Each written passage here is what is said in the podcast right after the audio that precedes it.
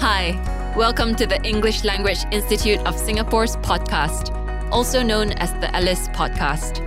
Here, we discuss current topics related to the teaching, learning, and assessment of English language with our very own master teachers. I am Victoria, and I am your host. Today, we are exploring inquiry through dialogue, one of the three pedagogical emphases of English Language Syllabus 2020. Here with me is EL Master Teacher Madam Rita Pillay, who will be discussing with us how to motivate students to write with inquiry through dialogue. Hello, Rita. Hi, Victoria. Can you share a little bit about yourself to our listeners? I'm my second year at ELIS. Prior to this, I've been teaching at a primary school close to 30 years. I've taught English to a whole range of classes across the primary levels. I've definitely found joy in writing from your classes.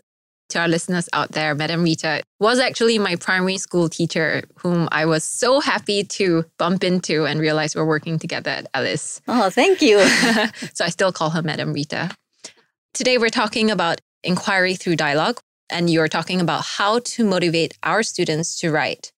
So, uh, can you tell me more about what inquiry through dialogue looks like when you're motivating students to write in the classroom?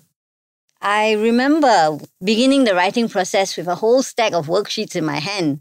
There were tons of good phrases to use and additional resources, maybe uh, model compositions. And what I would do then would be just a quick brainstorming. And on occasions, they might write in groups, then they might do their own writing. Students don't like revision, they make the same mistakes over and over again. And I think for students then and maybe even now, all they want is just to get rid of the piece. The sooner it gets out of their hands to the hands of their teacher, for them the chore is done. And when it came to collaboration, it was always the same students who contribute.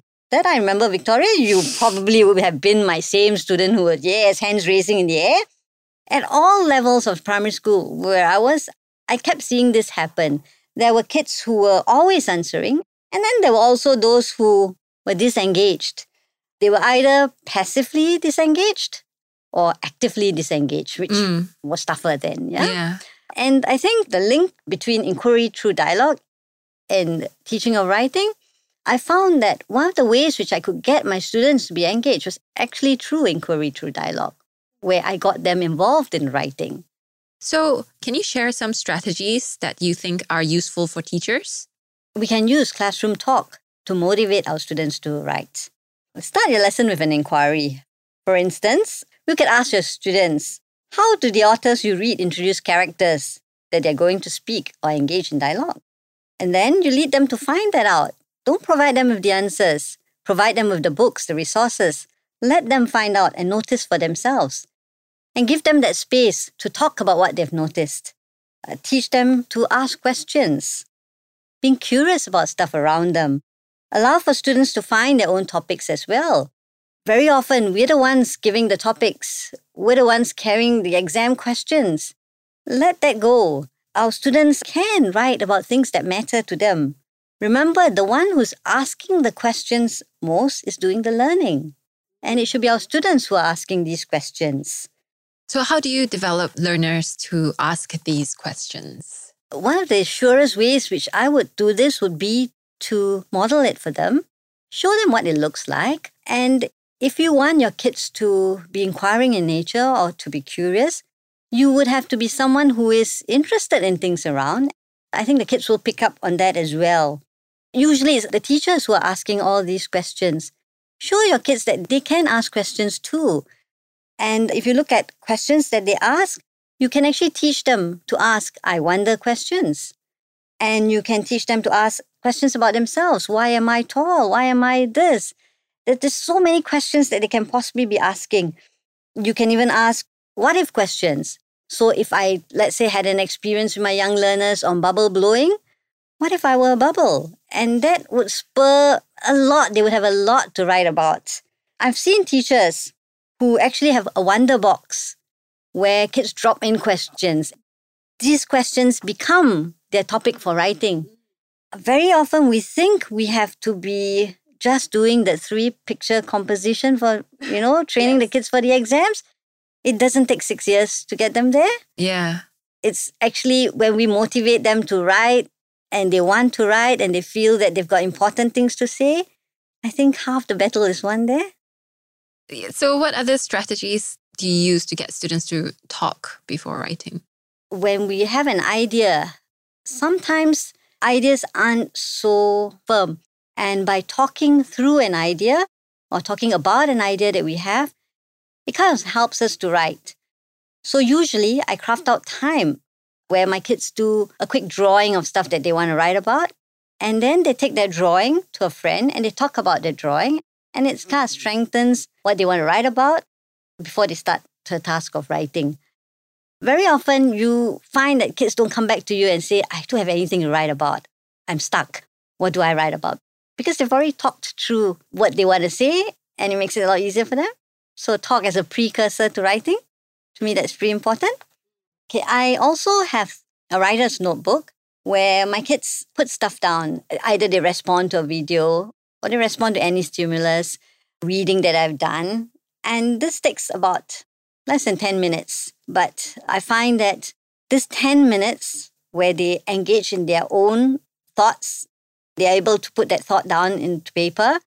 And I give them the time to share this with a peer where they take their notebook and they read it out.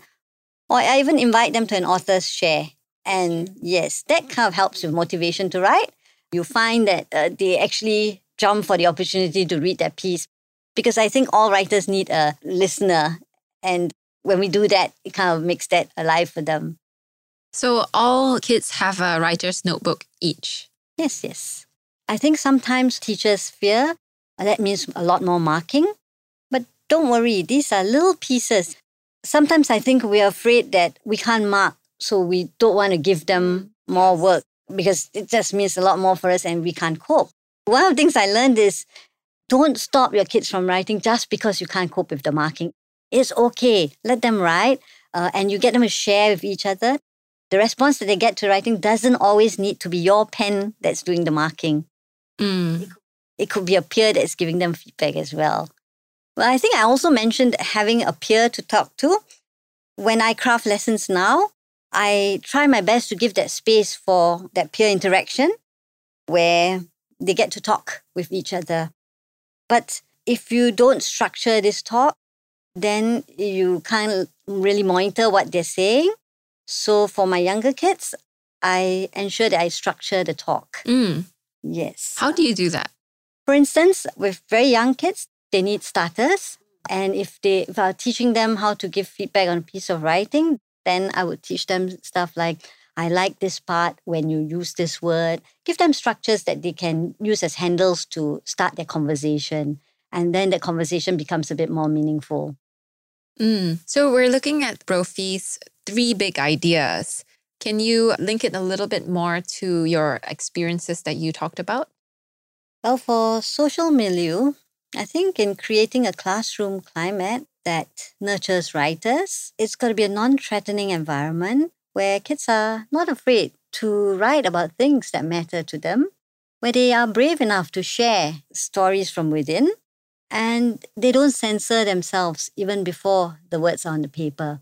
It is an environment where relationships are built, an environment where writers, even young writers, come together believing that they can write.